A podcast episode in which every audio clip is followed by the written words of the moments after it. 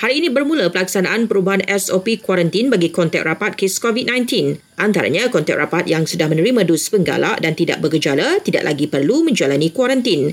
Namun jelas KKM mereka perlu menjalani ujian kendiri pada hari pertama dan ketiga dari tarikh akhir mereka terdedah dengan kes positif. Jika keputusannya negatif, mereka boleh melakukan urusan seperti biasa mereka lah yang positif perlu melaporkannya dalam MySejahtera serta menjalani isolasi. Bagi individu yang lengkap dos vaksin dan belum menerima dos penggalak pula, mereka kekal perlu menjalani kuarantin selama lima hari. Ia merupakan antara langkah kerajaan menuju ke fasa endemik COVID-19.